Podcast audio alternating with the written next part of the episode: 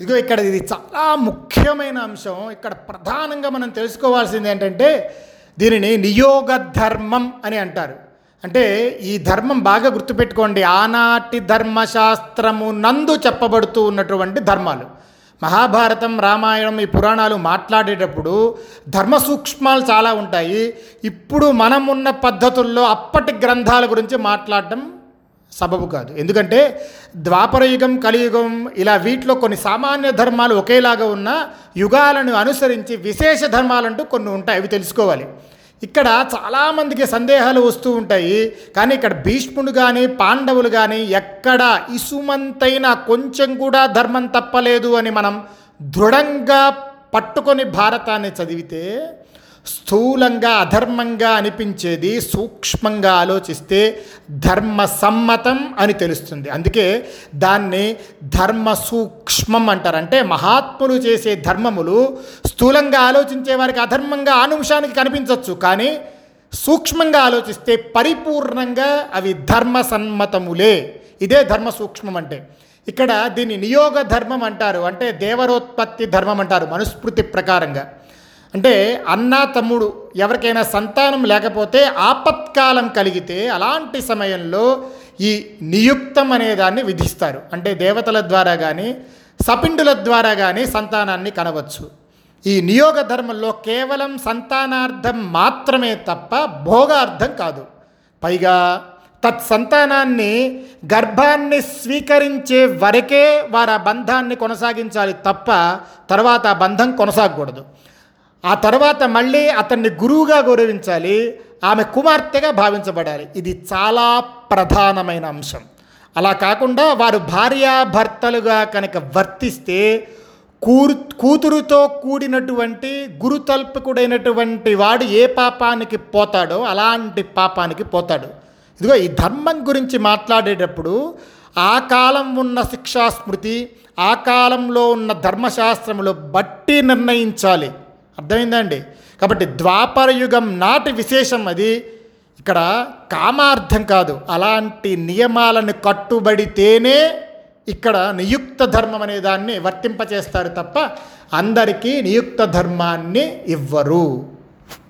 ఇంకొకటి ఈ ఈ నియుక్త ధర్మం ఈ దేవరోత్పత్తి ఎప్పటి వరకు ఉందంటే కేవలం ద్వాపర యుగం వరకే దీనికి అనుమతి. కలియుగంలో ఆ ధర్మం నిషిద్ధం. దీన్ని స్వీకరించకూడదు.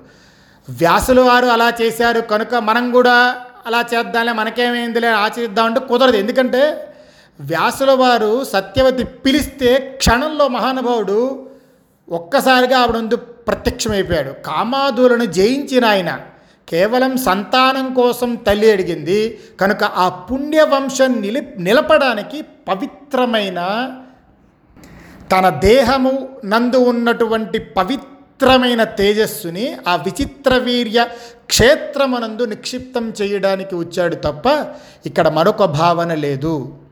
అప్పుడు కలిగే ఈ విధంగా వ్యాసుల వారి ద్వారా కలిగే సంతానం క్షేత్రం ఎవరిదైతే వారిదవుతుంది. అంటే ఇప్పుడు క్షేత్రం విచిత్ర వీర్యుడు కాబట్టి ఆ విచిత్ర వీర్యుడి సంతానమే అవుతుంది. ఇది బాగా గుర్తుపెట్టుకోవాలి. కానీ కలియుగంలో ఈ దేవరోత్పత్తి నిషిద్ధం. అంటే మనకి కొన్ని చెప్పారు. అశ్వాలంబం గవాలంబం సన్యాసం ఫలవైతృకం దేవరాజ్య సుతరోత్పత్తి కలు పంచ వివర్జయేత్. ఈ ఐదిటిని కూడా కలియుగంలో నిషిద్ధం చేశారంటే విడిచిపెట్టాలి అని చెప్పి మనకి శాస్త్రవాక్కు. ఈ రోజుల్లో ఇది ధర్మం ఏంటండి అనడానికి మనం అర్హులం కాదండి. ఏ రోజుల్లో ఏది ధర్మమో ఏది కాదో ఋషులకు తెలుసు.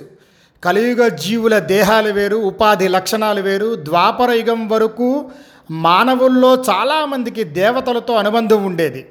దేవతలు సంచరించేవారు. మీరు కనుక కథలు పరిశీలిస్తే నారద మహర్షి అనేక చక్రవర్తులతో మాట్లాడాడు వచ్చి. గంధర్వులు యక్షులు ఇలాంటి వారు అందరూ మానవులతో సంబంధం కలిగి ఉండేవారు. ఈ భారత కథ వరకు కూడా ఇది మనకు కనబడుతూనే ఉంటుంది మీరు గమనిస్తే కనుక ఎప్పుడైతే కృష్ణ పరమాత్మ పాదం ఈ భూమి మీద నుంచి తీసేశాడో ఆ పాదం తీసినప్పటి నుంచి కలి ప్రవేశించింది. అప్పటి నుంచి దివ్యత్వంతో అనుబంధం ప్రత్యక్షంగా మానవుడికి ఉండదు అని శాస్త్రాలు చెప్తున్నాయి.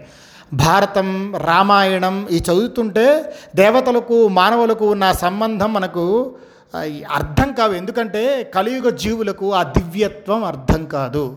ఎందుకంటే మన మన దేహాలకి ఆ తపస్సులు లేవు. ఆ దివ్యత్వము లేదు. అందుకే అలాంటి విధానాలు ఈ ఈ ఇలాంటి కలియుగంలో పెట్టలేదు. ఈ కలియుగంలో ఇలాంటివన్నీ నిషేధాలు అంటే అశ్వమేధ యాగం చేయటం కానీ లేదంటే కనుక ఫలమైత్రుడు అంటే ఇదివరకు మాంసంతో పితృకర్మలు చేసేవాళ్ళు. అది ఇప్పుడు కలియుగంలో నిషేధం.